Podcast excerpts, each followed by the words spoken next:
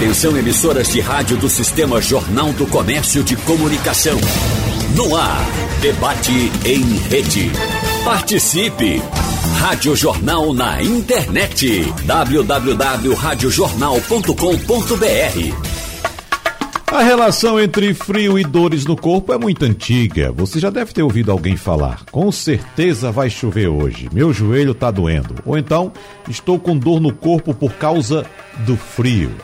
Pois bem, mesmo parecendo estranho, tudo isso faz sentido sim. Um estudo da Escola de Medicina de Harvard atestou que 67% das pessoas entrevistadas sentem mais dores quando acontece uma mudança brusca na temperatura. É bom lembrar que nós não temos aqui em nosso litoral, no litoral do Nordeste, mudanças bruscas de temperatura. A temperatura média da capital pernambucana, do nosso litoral, gira em torno dos 28 graus. Agora, no nosso inverno, temos uma queda aí para casa dos 21, 20 graus, talvez. Mas no interior do estado, no interior do Nordeste como um todo, há sim uma variação muito brusca de temperatura, embora não tenhamos aquele frio que a gente observa, por exemplo, em regiões do Brasil como o Sudeste e o Sul do país. Mas qual a relação entre o frio e as dores do corpo? E o frio e as doenças que afetam as articulações. Lembrando também que é no frio que aumentam os registros de problemas respiratórios. Então, como prevenir ou amenizar esses problemas? Vamos tirar essas e outras dúvidas com os nossos convidados no debate de hoje. A gente recebe o médico algologista, ou seja, especialista em dor, Luciano Brown. Doutor Luciano, seja bem-vindo mais uma vez. Bom dia, Wagner. É uma satisfação muito grande voltar esse convívio aí com os ouvintes da Rádio Jornal. Muito obrigado pela presença, doutor Luciano. A gente recebe também o pneumologista Murilo Guimarães. Doutor Murilo, seja bem-vindo. Bom dia. Bom dia, Wagner. Bom dia, colegas aí do debate. Um prazer debater com o Luciano. É, por enquanto, Luciano, acho que daqui a pouco vamos ter a presença também de Hermes. Bom dia a todos os ouvintes. Doutor Hermes está chegando? Já chegou? Já está com a gente. Daqui a pouco chega o doutor Hermes. É importante a gente conversar com o doutor Hermes, que o doutor Hermes é ortopedista, então vai falar exatamente desses problemas relacionados à dor no que diz respeito a articulações também. Não é? Mas começando por doutor Luciano Umbral, eu, como eu disse agora há pouco, doutor Luciano, nós não temos muita variação aqui de temperatura na, região, na faixa litorânea do Nordeste. Mas mesmo assim, o senhor recebe queixas de pacientes que reclamam de dores associadas ao frio? Ah, com certeza, Wagner. Veja bem, a gente, para uma organização mais ou menos da, nossa, da nossa exposição aqui, ou da nossa conversa, é bom dividir, entendeu, entre as patologias que causam dor é, miofaciais ou somáticas de um modo geral, e as patologias que, são, que causam dor é, as dores neuropáticas, né? Então você tem que diferenciar, porque são duas categorias, duas classes de dor diferentes. Nos casos da, das dores somáticas, é, principalmente as dores articulares, né? O frio realmente leva, e talvez leva a um, um aumento da viscosidade do líquido sinovial, afetando todas as, todas as articulações. A outra ação importante do frio, no, no caso das dores somáticas, são as dores miofaciais, porque você tem vasoconstrição e aumento da tensão desses músculos. Né? Uhum. Isso leva a quadros dolorosos, entendeu? E, em consequência desse, desse, dessa, desse espasmo muscular, que também pode estar acompanhado ou não do fenômeno de Renault, que é uma vasoconstrição periférica, que leva à isquemia das extremidades. Então, tudo isso leva a um quadro doloroso e outra patologia importante que também leva é a esclerodermia, que é um espessamento da pele. E também o lúpus eritematoso disseminado, ou sistêmico, né? Então, essas são as patologias mais importantes somáticas que eu ponho aqui, mas é muito importante falar aqui sobre as dores neuropáticas que pioram com o frio. Uhum. Entre elas, a mais importante seria a fibromialgia, que é uma doença hoje que a gente, embora o paciente sinta dor nas articulações, ele não tem problema na articulação. A, a, a, a fibromialgia, hoje a etiologia mais aceitada, é aquela onde há um, um aumento, uma diminuição da, do sistema modulador de dor. Então, esse sistema modulador de dor não está funcionando bem. Vou tentar aqui ser um pouco mais claro para os nossos ouvintes, porque alguns neurotransmissores deles estão deficientes, tipo serotonina, noradrenalina. Então, esse paciente se torna mais sensível. Ele se torna mais sensível e é muito importante falar sobre a fibromialgia, porque os pacientes podem estar sentindo dores pensando que está com problema reumático. E, na verdade, não estão. Eles estão sem o diagnóstico da fibromialgia. E outra dor muito importante, que também foge a algum diagnóstico de rotina, que é a síndrome de dor complexa regional, que é aquela dor, a antiga nomenclatura dela é a distrofia simpática, uhum. ou a causalgia. Essas dores também não é de diagnóstico comum, então o paciente pode estar, tá, entendeu, sendo portador dessa doença e sentindo dores, entendeu, e sem saber a razão delas. Então, jogar aí para o debate, essas são as minhas posições mais importantes, levando em conta esse caso das dores neuropáticas, que é a distrofia simpática, e a fibromialgia são dores neuropáticas. As outras dores que a gente classifica como dores somáticas, e que realmente têm uma importância no dia a dia, né? principalmente as contraturas musculares. Uhum. É. é. Além das dores, nós temos também os problemas respiratórios. Então, doutor Murilo Guimarães, nós vivemos numa região em que o nosso inverno é caracterizado pela chuva. E na chuva, a tendência, evidentemente, é de as pessoas fecharem as janelas inclusive as janelas do transporte coletivo. Então imagine nessa situação em que vivemos, em que há um aconselhamento muito forte para evitar aglomeração de pessoas, por causa, evidentemente, da Covid-19, mas independente da Covid, doutor Murilo, a gente já acompanhava aqui a orientação de médicos como o senhor, pneumologistas, para que nessa época as pessoas também evitassem aglomerações, né? Isso não estou levando em consideração a Covid, eu repito, porque em ambientes fechados há a possibilidade de transmissão de vírus que podem desencadear ah, resfriados, gripes, enfim. O que é que o senhor pontua de mais importante nesse momento, doutor Murilo? É verdade, Wagner. É, a aglomeração é sempre o fator causador de disseminação de germes, é, sejam eles quais forem, mas os germes que é, se alojam nas vias aéreas. É, realmente, na época da Covid-19, a recomendação de procurar espaços abertos, é, bem arejados, até mesmo dentro de sua casa, arejar seus ambientes, abrir janelas e permitir uma renovação de ar. É, isso é, se torna mais difícil no momento chuvoso, né? Como você disse muito bem, nós não chegamos a ter frio aqui na nossa região. Então, é, é mais a questão é, da, do confinamento que nós terminamos tendo em casa por conta de chuvas. Né? É, comentando um pouco mais aí sobre o, sobre o Covid, é, de fato, se você consegue, quando você faz levantamentos e estudos é, e compara pessoas que ficam em ambientes abertos, aerados, versus quem fica dentro de casa, a, a, taxa de contaminação é infinitamente superior se você fica num ambiente confinado. Isso não precisa ser nenhum especialista para compreender. Nós sabemos que, inclusive, o, o, o, coronavírus ele é capaz de permanecer no ar, vamos dizer, flutuar no ar durante algum tempo. Então, é, consequentemente, se você ventila esse ambiente, ele, você lava, digamos assim, você é, tira o, o, o vírus do seu ambiente. É, você mencionou muito bem transporte público, né, ônibus, etc. Metrô, ônibus aqui na nossa região são locais de grande proliferação é, do vírus, do, deste vírus, que é o nosso grande medo do instante, mas de qualquer outro. Né? É, então, esse é o grande, na, na esfera respiratória, esse é o maior problema do inverno na nossa região. Uhum. Quando a gente vai para outros locais do mundo, onde a temperatura de fato baixa, existem outros componentes aí envolvidos. Né?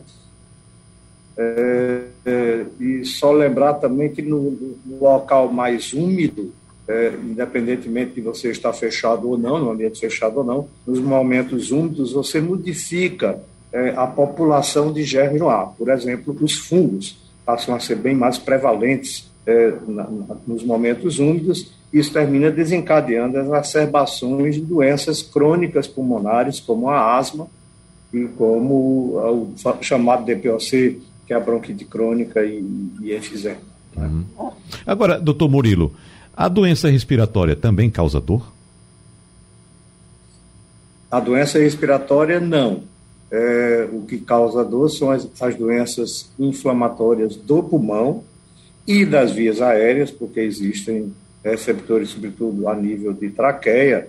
É, você pode ter dor é, quando você compra, quando uma doença é, pulmonar compromete a pleura, que é a película que envolve o, o pulmão e que é bastante enervada, é fortemente enervada. É, tem até uma brincadeira popular, né?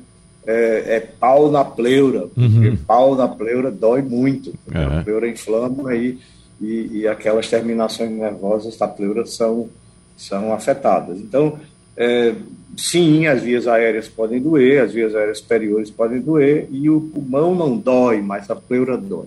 Uhum, tá. Daqui a pouco eu quero que o senhor traga também a, a, as consequências de uma doença respiratória que podem trazer dores, né? Por exemplo, gripe, uma gripe muito forte, você pode ter dores no corpo, né? De onde advém essa, essa dor no corpo? Não é? Mas daqui a Isso. pouco a gente volta com o senhor, doutor Murilo, porque a gente vai conversar também com o doutor Hermes Wagner, que como eu citei aqui no começo, eu citei até uma crença popular, e doutor Hermes Wagner, como é conhecedor do interior do estado, viaja muito pelo interior também, já deve ter escutado essa conversa de alguém do interior a antecipar a chegada de uma chuva porque sentiu, por exemplo, uma dor no joelho ou uma dor em alguma parte do corpo quando ele passou por uma cirurgia. Doutor Hermes, já ouviu essas histórias, né? Bom dia para o senhor. Bom dia, Wagner, com certeza. Bom dia, Murilo. Bom dia, Luciano, né, grandes nomes da Pneumo, né, e da, do, da dor aqui no estado, e bom dia a todo o público ouvinte. Veja bem, é, é, realmente a questão, como já foi exposto, né, a, a dor no frio, né, principalmente nas articulações e, e, e para pacientes que já têm alguma doença de cunho reumático, né, tem uma, uma artrite reumatoide, enfim, lúpus é, e outras a, a doenças que podem atingir as articulações, as pessoas elas passam a sentir mais frio, mais dor. Por que com frio? Porque, como bem disse doutor Luciano, a gente tem um hipofluxo, né? A gente sabe bem das histórias de, de desses escaladores, né, que sobem a Everest, tudo, que muitos deles com bota, mesmo com meia, com tudo, eles perdem as extremidades dos dedos, porque a circulação das mãos e dos pés, dos dedos dos pés, são circulações que são chamadas terminais, ou seja, os vasos vão para lá para levar o sangue, para renovar, só que o frio é tão grande que diminui esse fluxo e por um tempo tão prolongado que acaba dando uma necrose. Né? Então eles perdem extremidades da vida. E lógico que aqui nós não temos esse frio, uhum. né? mas um frio, é, uma articulação que já tem um processo inflamatório crônico, a pessoa é, essa sensibilidade, porque o líquido sinovial dessa pessoa já não é o líquido sinovial. O líquido sinovial que envolve toda a articulação, que lubrifica, que tem a função de nutrir. Né? Então, uma pessoa que tem artrose, esse líquido já tem, já é diferente. Ele tem muita sujeira, tem muitos catabólitos. E esses catabólitos ele já provocam dor sem o frio. Mas com o frio ele fica mais espesso, por isso que existe uma, na cultura que fica mais grosso, realmente ele fica mais espesso porque ele, ele produz mais catabólitos, porque existe um hipofluxo, né? diminui toda, eh, com a contratura, um vasoespasmo, diminui o fluxo, isso vai dificultando as trocas e vai acumulando sujeira, sujeira de um bom sentido, esses catabólitos que deveriam ser trocados numa velocidade maior. Além disso, no, no inverno, é, como o doutor Murilo disse, muito bem colocou, como o doutor Luciano também colocou, as pessoas tendem a ficar em casa agasalhadas. Então, as pessoas que já têm artrite reumatoide, é, hoje a gente sabe que quanto mais movimento fizer, mais alongamento, mais tratamento para a musculatura e para as articulações, menos ele vai sentir dor. não é? o conceito de quem tem artrose é de que ele deva priorizar o movimento, evidentemente dentro de um padrão, de uma regra e sob supervisão. Então, esse, esse paciente que antigamente ele fazia todo dia de manhã, fazia sua caminhada matinal, corria seus, ou andava, sei o que é mais recomendável andar, 6, 8 quilômetros por dia. Esse dia está chovendo, está mais frio, ele fica dentro de casa, as, as articulações que deveriam estar se movimentando não estão se movimentando, então ele passa a sentir dor. Então é justamente esse tipo de paciente que quando sente que vai começar a chover, uhum. já não quer sair de casa e começa, minhas juntas estão dizendo que eu, eu vai começar a chover. É por aí. Certo. Agora, é, quem já quebrou um membro, um braço, uma perna, uh, sente algum desconforto na, na queda de temperatura, doutor Hermes? É, é, tem muitos relatos, assim, é, depende da fratura, né? Tem, hum. Quando a fratura é no meio do osso, um osso longo, por exemplo, como o fêmur, e que ele cola, e que, enfim, hoje em dia a gente tem um, coloca sempre metal dentro desses, para ajudar na consolidação, né? Mas é, a, e a, a, consolidação de um osso, apesar de a gente orientar o paciente que já pode deambular precocemente, ele deve fazer alguns é, esforços, esforços, mas ele, a consolidação é algo bem demorado. A cura total dessa fratura demora às vezes mais de ano para dizer que a fratura está 100% consolidada. Então, nesse período, sim, esses pacientes reclamam muito disso. A longo prazo, depois de dois, três, quatro, cinco anos, isso diminui quando é na, no, na parte central do osso. Nas articulações, por afetar a articulação, por já desenvolver, às vezes, grau de artrose, ele entra no conjunto dos pacientes que têm doenças reumáticas também. Uhum. Muito bem. Quero saber do doutor Luciano Brown, porque ele já citou algumas patologias aqui, uh, por exemplo, acho que artrite reumatoide, fibromialgia, lúpus e outras doenças, né, doutor Luciano, que atingem cartilagens e articulações e uh, as pessoas uh, que sofrem desses males chegam a, a, a, a, citar taxativamente que quando o frio chega a dor aumenta consideravelmente. Mas existe de fato alguma evidência científica de que essa inflamação ou inflamação possa se intensificar com a chegada do frio? Ou é mais uma questão psicológica mesmo, doutor Luciano? Não, eu só queria cumprimentar meus dois amigos aí, que eu não estava visualizando aqui no início uhum. da nossa, da nossa discussão aqui, cumprimentar o Murilo e, e, também o Hermes, né? É que é um prazer muito grande estar acompanhado deles dois, são profissionais de excelente é, gabarito, né? Bom, voltando um pouco a isso, veja bem, eu, eu, queria, eu queria posicionar bem essas duas patologias, vou deixar os quadros somáticos, as artroses, artrites, mais aí para o meu amigo aí, o Hermes, embora a inatividade, como ele acabou de falar, seja um dos fatores que pioram os quadros clínicos, entendeu? Principalmente os quadros áureos, os quadros dolorosos, né? Mas eu queria voltar um pouquinho, porque realmente essas duas patologias, a distrofia simpática, ou a dor complexa regional, como se chama hoje, 1 e 2, e a fibromialgia, porque essas duas patologias, respondendo à sua pergunta, seu quadro clínico às vezes piora por atividade do sistema nervoso simpático. O, o, sistema nervoso simpático é a parte do nosso sistema nervoso central que periférico que controla, entendeu, a, o diâmetro dos vasos, certo? Então, se você tem uma atividade simpática maior, você tem menos circulação. Quando você vai lá para os músculos ou articulações, há uma formação, por exemplo, de, de determinadas substâncias, como falou, mas o ácido lático talvez seja uma delas mais importante, que causam dor. E essa dor, voltando, falando do músculo, ela vai até a medula e volta como um reflexo contraindo o músculo. Então o músculo vai ficar esquemiado, ele vai contrair, e na hora que ele contrai, ele há uma, uma pressão sobre os vasos sanguíneos, diminuindo muito mais essa circulação, tornando o metabolismo desse músculo, que a gente chama na medicina anaeróbico e para a população, é um, um metabolismo sem oxigênio. No caso da, da, da fibromialgia, é mais complexo, porque a fibromialgia é, ela vem acompanhada de, de, uma série de outros sintomas, além da dor, que é o que realmente incomoda mais. Mas como é uma doença, do, hoje a gente sabe, do sistema nervoso central, ele vem acompanhado de insônia, ele vem acompanhado muitas vezes de depressão, certo? E esses pacientes, normalmente, eles não estão se locomovendo.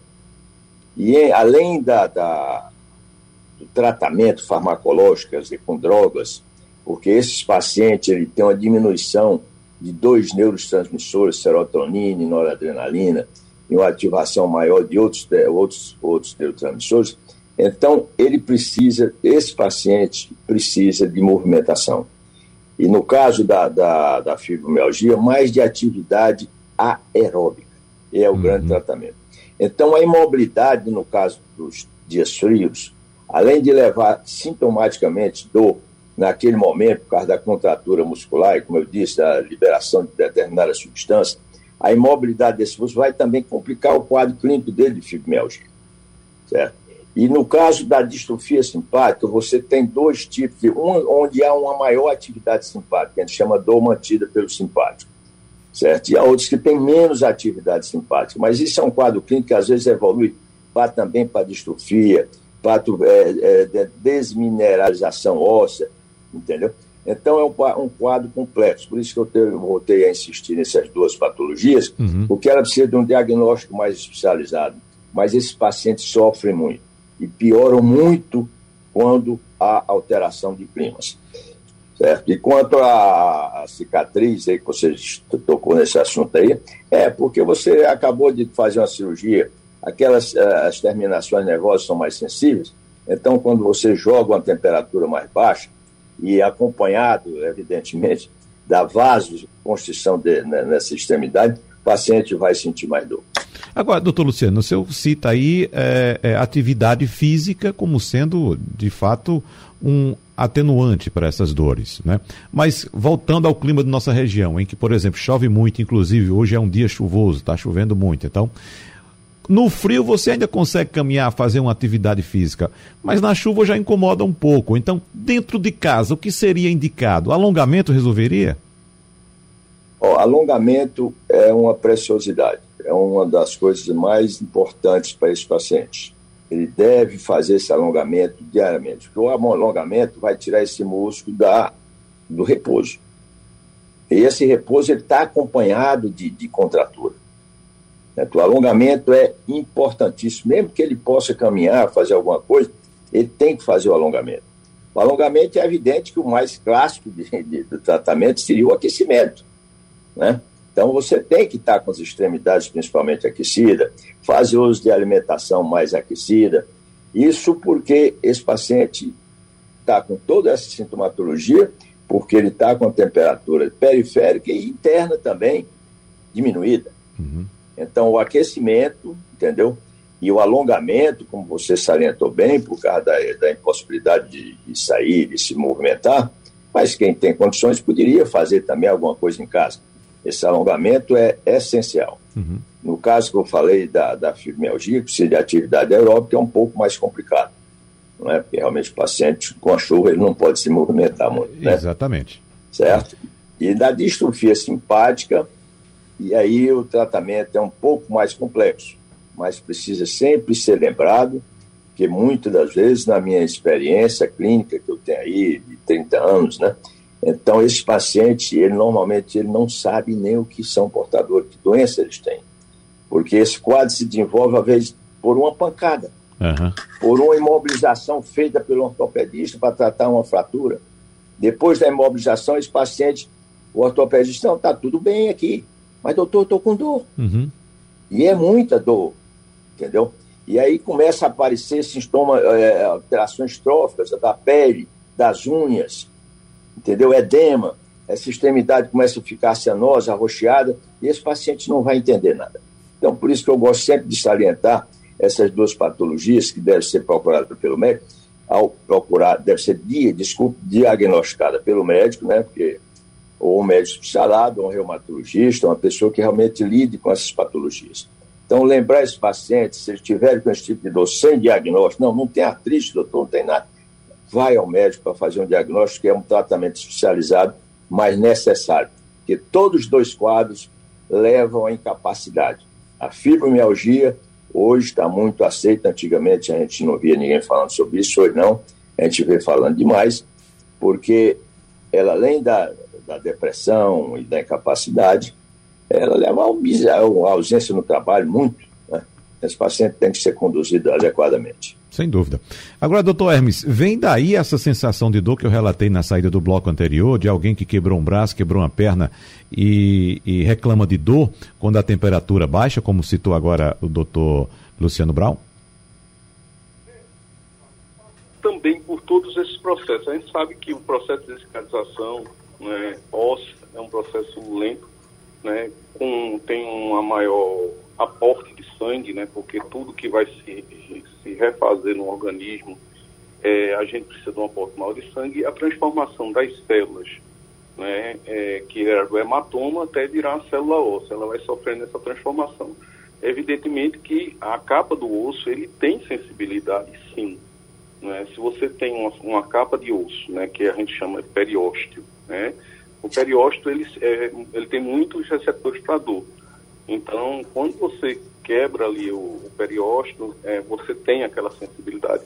E na, na, na re, refazendo isso, também está se mexendo o periósteo.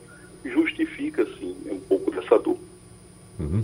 Agora, doutor Murilo Guimarães, uh, qual a preocupação devemos ter diante desse quadro que está sendo traçado pelo doutor Luciano Brau, pelo doutor Hermes Wagner, quando o paciente também, devido ao clima, ele acaba uh, acometido de infecção respiratória. O que é que acontece, doutor Murilo? Quais são os cuidados que ele deve ter?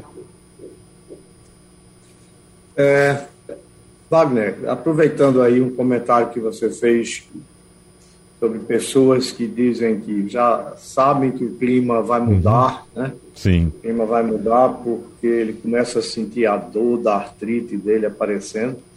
É, isso é também muito acontece com alguma frequência nos pacientes que tiveram e volto um pouco ao assunto que eu tinha comentado antes que tiveram afecções da pleura.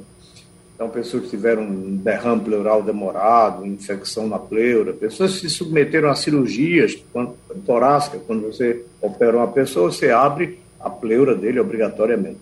Então é, essas pessoas dizem com muita frequência, anos depois do episódio, doutor, eu sei quando vai mudar o clima, porque meu tórax volta a doer.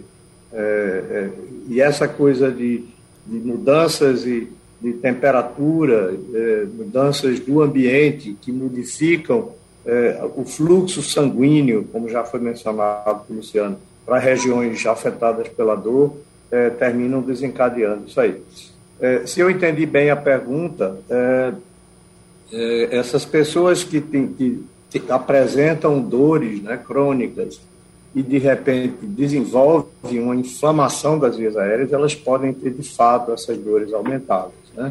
Uhum. Então, pacientes portadores de artrites crônicas, artrite reumatoide, é, ao desenvolverem qualquer infecção, não é só das vias respiratórias, né? por exemplo, infecção urinária também desencadeia é basicamente o mesmo tipo de coisa. Porque a liberação, de, de, de, na hora que você tem uma inflamação, você libera substâncias no sangue que são pró-inflamatórias. São substâncias que chegam, circulam em todo o sangue, chegam naquele sítio já previamente afetado, no caso, por exemplo, a articulação, e modifica, é, é, é, termina mexendo no contexto é, químico daquela região e desencadeia dor. Né? São substâncias que circulam, prostaglandinas, é, serotonina, enfim, substâncias que são é, liberadas por ocasião de uma inflamação. E o exemplo clássico é, são as viroses. Né? As viroses que nessa época do ano são sempre piores. As arboviroses, né, que a gente pensou que elas tinham acabado, então aí voltando, né, a dengue, é, chikungunya, a própria virose provocada pelo coronavírus. Então, essas doenças, eles desencadeiam mudanças, é, é, desencadeiam liberação de substâncias pró-inflamatórias que vão aumentar a dor. É, isso é um fato bem conhecido. Uhum. E vão terminar na mão de, não só do pneumologista para tratar a doença em si, mas terminar precisando do apoio do médico de dor, como é o caso de Luciano, porque aquela dor, por vezes, se prolonga muito. É, há, um desencadeamento, é, Luciano é quem pode falar disso, mas é, nós sabemos que quanto mais dor, mais dor. Na hora que você desencadeia, que você irrita um terminal nervoso, isso aí termina se autoalimentando em termos de dor. Uhum. E o que a doença causal já foi embora, mas a dor persiste. Quer complementar, doutor Luciano? Sim, não, Murilo falou de uma coisa realmente muito importante, que é a sensibilização central e periférica. O que é a sensibilização central ou periférica? No caso, é o que ele está expondo aí. O paciente está, entendeu, vítima de um quadro infeccioso ou de um trauma, e quando isso ocorre, aquelas terminações nervosas que estão lá na periferia, na pele, no músculo, ou no próprio pulmão, ou na traqueia, ele começa a estimular esses, esses nossos receptores que a gente chama. Nossos receptores são os receptores, são os nervinhos que recebem o estímulo doloroso, né? Eles são sensíveis a essas alterações. E esse estímulo, ele, não, ele caminha através dos nervos, chega na medula espinhal, né? E na medula espinhal, aí sim, pode desencadear uma série de reflexos, um deles que eu falei há pouco, que é a contratura muscular, no caso das dores somáticas, né? E, e esse estímulo, ele chega na medula e ele faz uma sinapse, quer dizer, ele se liga a outros neurônios. E esses outros neurônios é que vão levar esse estímulo doloroso até o cérebro para o indivíduo ter a percepção da dor. Então aí ele sente a dor, certo? O que é que ocorre quando a gente não trata adequadamente? Esse estímulo fica permanente, constante, entendeu? E vão sensibilizando, vão modificando este neurônio que está lá na medula. Esse neurônio ele não pode ser bombardeado, ele não pode ser entendeu, bombardeado de estímulo doloroso permanentemente, porque ele se modifica totalmente. E quando ele se modifica, aí é uma, uma alteração quase que a gente chama genética, porque para retornar o que era é complicado. Então, o que é que ocorre? Aí, como o Murilo falou, se de repente você deixa de ter esse estímulo pela cura da patologia infecciosa ou pela cura do trauma, esse neurônio que está lá na medula, ele pode continuar jogando estímulo lá para cima. Aí é quando você está se instalou a sensibilização central, certo?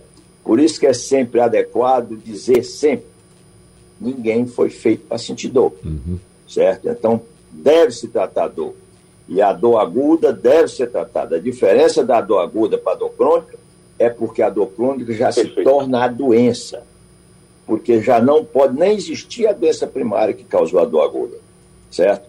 Mas é uma cicatriz cirúrgica que o cirurgião deixou lá e não tratou adequadamente esse paciente que está sentindo dor, ele pode desenvolver depois uma dor crônica sem ter mais a patologia que causou aquela cirurgia. E voltando um pouquinho ao nosso assunto, que a gente não pode fugir, eu sou, sou muito entusiasta desse, desse assunto, né? Então, no caso do frio, tem um fator que permanece, que é a vasoconstrição, é o espasmo muscular. Entendeu? Esses dois fatores têm que ser combatidos. Como é que você, desde que não haja um fenômeno de Raynaud, que é aquela, um fenômeno que ocorre, entendeu, por várias causas, que eu falei há pouco, que é a, a vasoconstrição periférica, mas você tem que tratar esse paciente adequadamente para que não haja relaxamento muscular, certo? Haja diminuição desse espasmo. Esse espasmo vascular, se for muito intenso, vai ser que ter tratado com drogas vasodilatadoras. E se você não trata, muitas vezes você pode trazer uma isquemia e perder, inclusive, a extremidade, um dedo. Então, esse paciente, é bom esse seu debate, né? Que as pessoas podem pensar assim, vai falar sobre dor né, no frio. Uhum. Mas é importante, porque, independente do frio, tem essas patologias associadas que devem ser lembradas. E o fenômeno de Renault, que ocorre exatamente no frio, é uma reação natural do, frio, do paciente que tem isso, ele pode perder uma, um, uma extremidade se ele não levar a sério. Então, seu programa hoje tem um fundamento de mostrar para a população que nada em medicina a gente tem que desprezar, uhum. certo? Que serve para a gente lembrar esses diagnósticos mais complexos que eu falei, mas que também tem uma atividade simpática, principalmente que é desencadeada pela temperatura fria, os pacientes estão sofrendo. e muitos deles ou não pode ou não sabe por quê. Então, meus parabéns por trazer esse assunto, que é um alerta para a população. Muito obrigado e nossos parabéns ao senhor, doutor Luciano, doutor Murilo, doutor Hermes também, que estão sempre à disposição também para orientar a população nesse sentido. A gente sabe que nem todo mundo tem acesso à informação dessa forma como a gente está fazendo aqui, isso é muito importante de fato. Claro, a gente agradece a presença dos senhores aqui.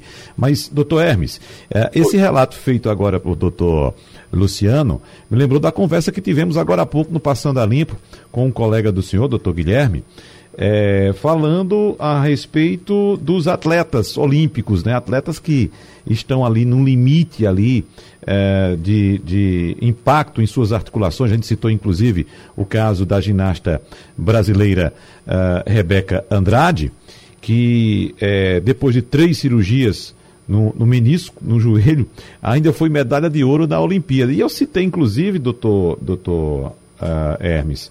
O caso do o segundo maior artilheiro da seleção argentina, o atacante Gabriel Batistuta, que no ano de 2019 teve que ser submetido a uma cirurgia para implante de próteses nos tornozelos. Imagine só, veja só. E é, é, eu lembro que na, na, na, ocasião, o que chamava a atenção no noticiário era o fato de ele. Uh, uh, após tantas dores, sentir tantas dores, chegar inclusive a solicitar os médicos que o tratavam para uh, amputar as pernas dele, que não aguentava mais de tanta dor, doutor Hermes. Veja só que situação. Ele pediu aos médicos para amputar as pernas, um atleta né, muito importante do futebol, principalmente da Argentina, pedir para os médicos amputar as pernas, que não aguentavam mais as dores nas articulações, doutor Hermes. Perfeito, Wagner. É muito boa explanação do doutor Luciano. É, lembrar que a dor ela existe para nos proteger, né? É ruim sentir dor, mas a dor é que nos faz procurar uma ajuda, a dor é que nos faz ir atrás de algo que está errado no nosso organismo, né?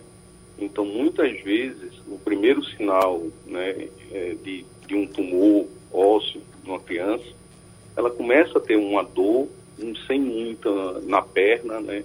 Uma dor sem causa, sem trauma, enfim. E essa dor, na pesquisa, a gente consegue aí descobrir uma tumoração que pode ser benigna, maligna, enfim.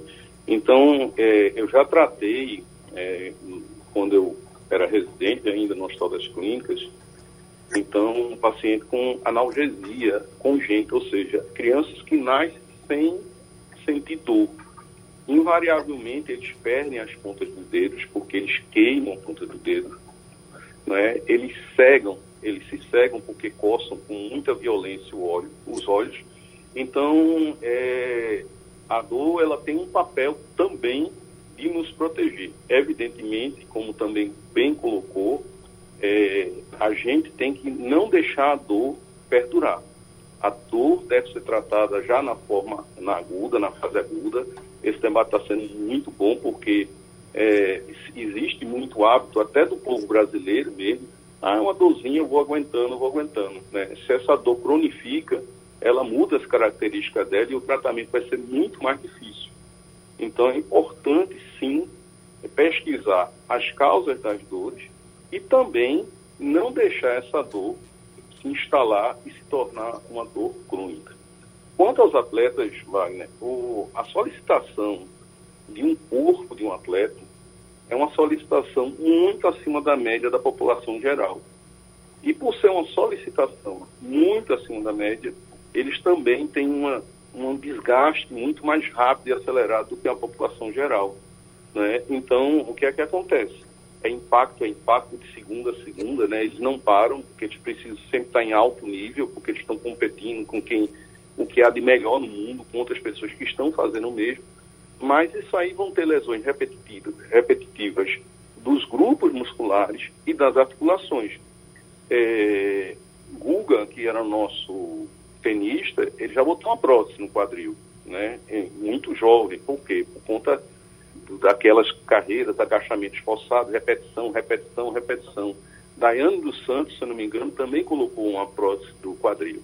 Daiane não tem idade para isso, mas o que fez ela desgastar?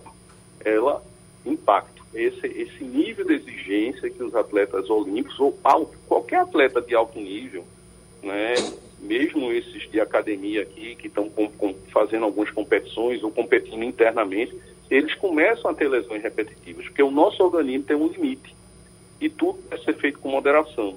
Né? Então, mesmo o exercício que a gente está falando aqui que é importante, é. É importante um exercício comedido, dentro dos limites aceitáveis. Né? Exercícios em alto nível vão levar a lesões. Os jogadores de vôlei, todos têm rompimento de tendão no, no ombro. Né? Jogadores de basquete têm muita artrose do quadril, é, do joelho, também problema da coluna, por, porque pulam muito, muito impacto. Enfim, arremessadores de peso têm outro tipo de lesão. Cada esporte ele vai ter uma lesão diferente. Então é muito bom praticar esporte, sim, mas praticar esporte para ter saúde.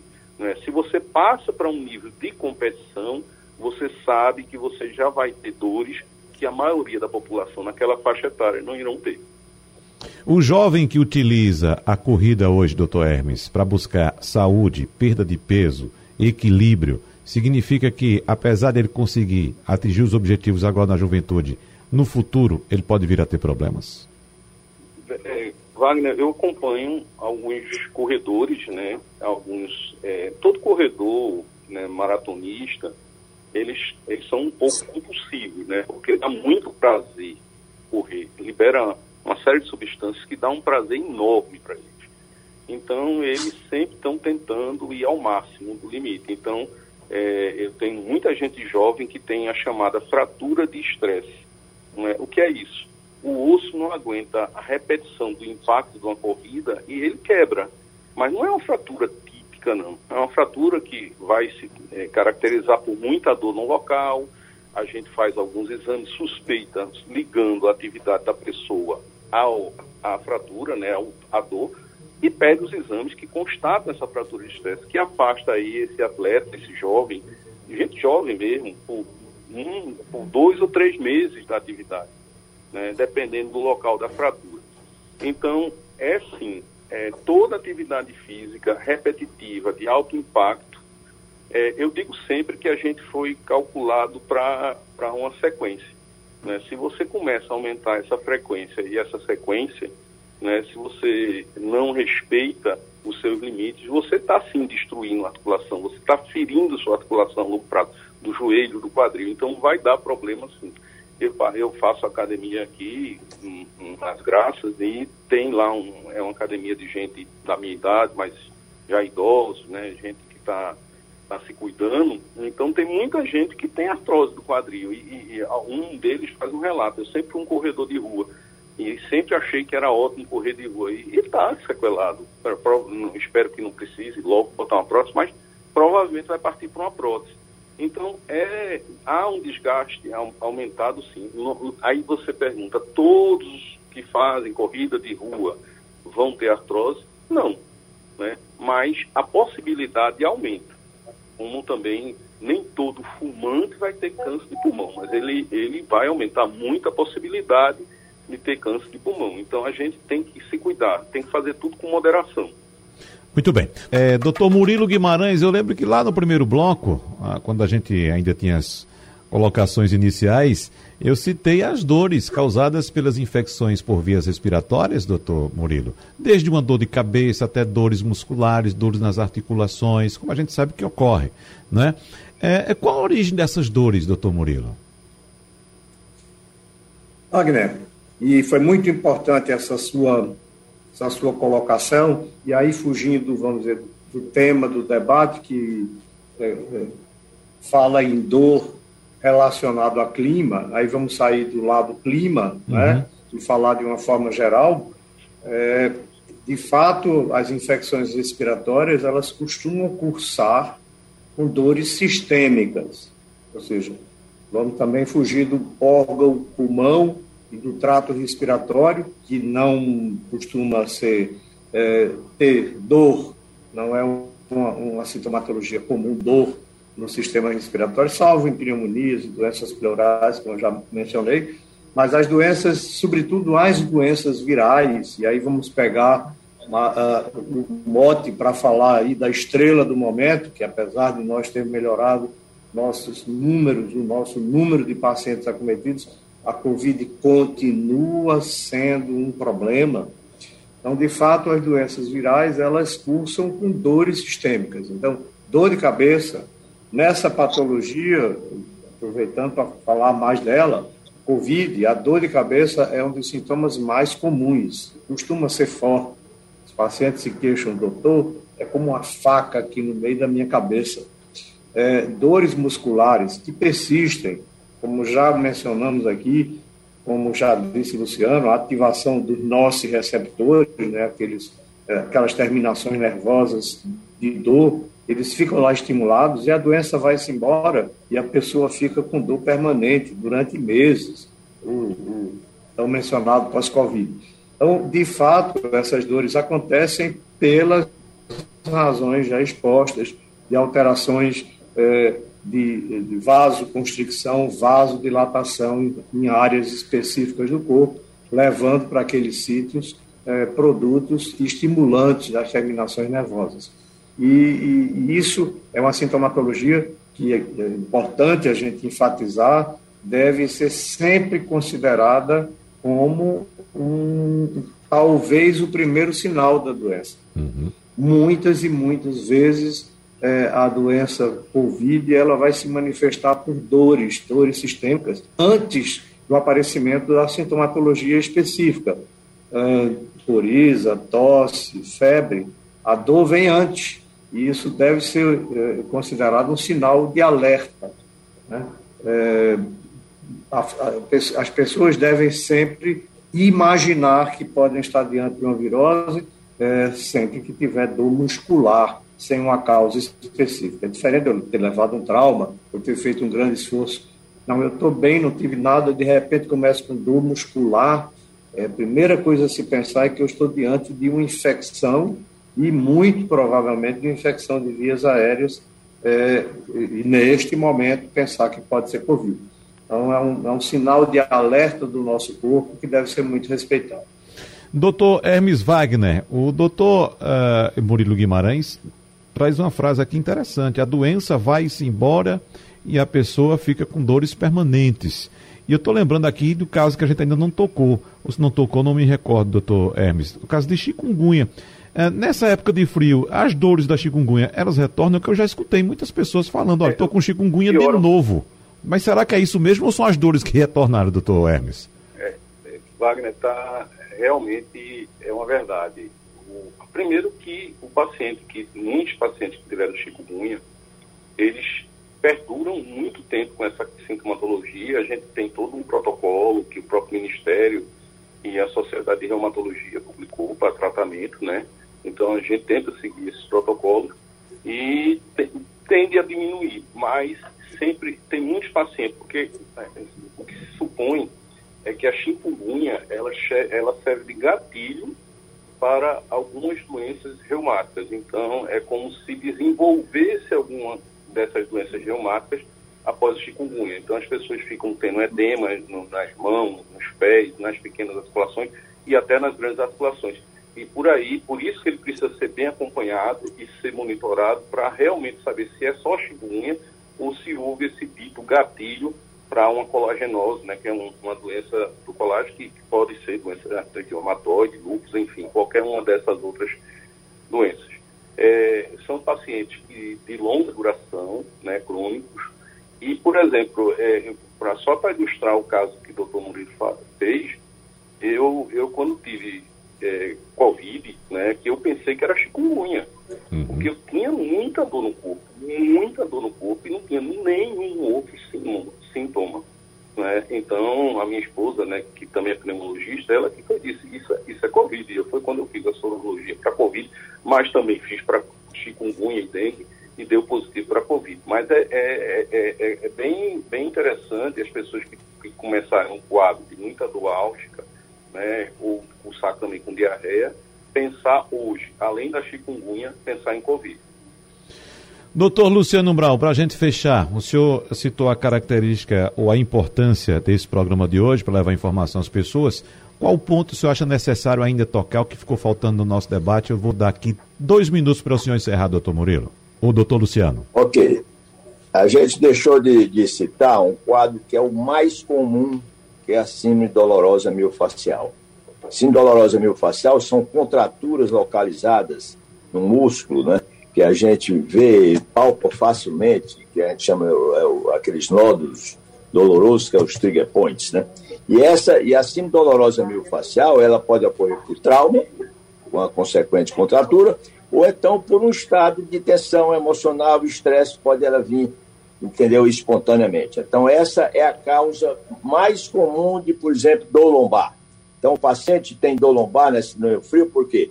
Pode ter as contraturas dessa região lombar, essas contraturas não só tracionar estruturas neurais, como também fazer com que haja dor dessa musculatura, né? Então, eu queria deixar, primeiro eu queria, antes de você encerrar aí, dar meu abraço a Geraldo. Uhum. Geraldo, eu não sei onde ele anda, mas onde ele estiver, eu estou mandando meu abraço carinhoso a ele. Eu quero agradecer também a oportunidade de estar com esses dois amigos maravilhosos, médicos, o, o Hermes e o Murilo, né? E salientar o seguinte, que é importante vocês saberem desse quadro doloroso, que é o mais comum, que a gente terminou sem tocar nele, né? E salientar outra coisa importante. Tá com dor, né, Sérgio? Por causa do frio, então aquece, se movimenta e se alonga. Se isso aí não melhorar a tua, tua dor, procura um médico que provavelmente você pode estar com outra patologias, entendeu? Subjacente, que vai ficar sem diagnóstico. Então, meu abraço bem grande a todos os ouvintes, entendeu? Da Rádio Jornal e a você em especial, Wagner. E tem, e tem a certeza, doutor Luciano, que geral está nos escutando, porque, como sabemos, ele está na idade do condor, né? Então, esse debate certamente é muito importante. Eu queria só salientar uma coisinha aqui, que eu acho que eu tenho uns 30 segundos, né? Sim. Que pegar uma carona no que o Hermes disse, dos grandes atletas de alto desempenho, né? Realmente o que ele disse é uma verdade. Por que, que esses pacientes se tornam. Você vê que a maioria deles chega com 60 anos estão muito envelhecidos. E por que, que eles sofrem traumas frequentes? Exatamente pela liberação das endorfinas, que dá esse prazer enorme a ele. Uhum. Então ele está correndo, se acabando né? às vezes cambaleando, mas não para de fazer a atividade que ele está fazendo. Por quê? Por causa da alegria, do prazer, é um vício. A endorfina não deixa de ser uma morfina, né? Isso. Certo? Então, só porque ela é fabricada pelo nosso organismo. Uhum. Então, eles são realmente vítimas de um vício endógeno, né? Doutor Luciano Brown, muito obrigado pela sua participação aqui no nosso debate. Quero agradecer também ao doutor Murilo Guimarães e também ao médico Hermes Wagner. Muito obrigado pela disponibilidade dos senhores aqui em levar essa informação importante aos nossos ouvintes. Muito obrigado a todos. Sugestão ou comentário sobre o programa que você acaba de ouvir, envie para o e-mail ouvinte@radiojornal.com.br ou para o endereço Rua do Lima 250, Santo Amaro, Recife, Pernambuco.